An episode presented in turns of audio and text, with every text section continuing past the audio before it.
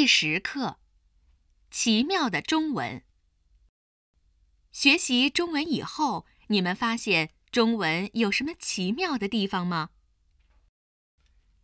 有位法国朋友说：“中国实在太奇妙了，尤其是在语言文字方面，太有意思了。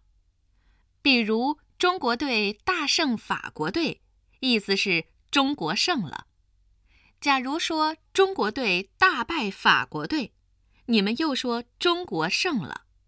总之，胜利永远是你们的。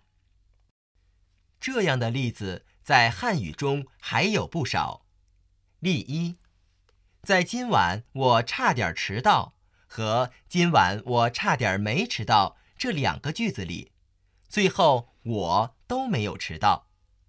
例二，这次考试。我好容易得了一百分，和这次考试我好不容易得了一百分，这两个句子的意思也完全一样。你说中文奇妙不奇妙？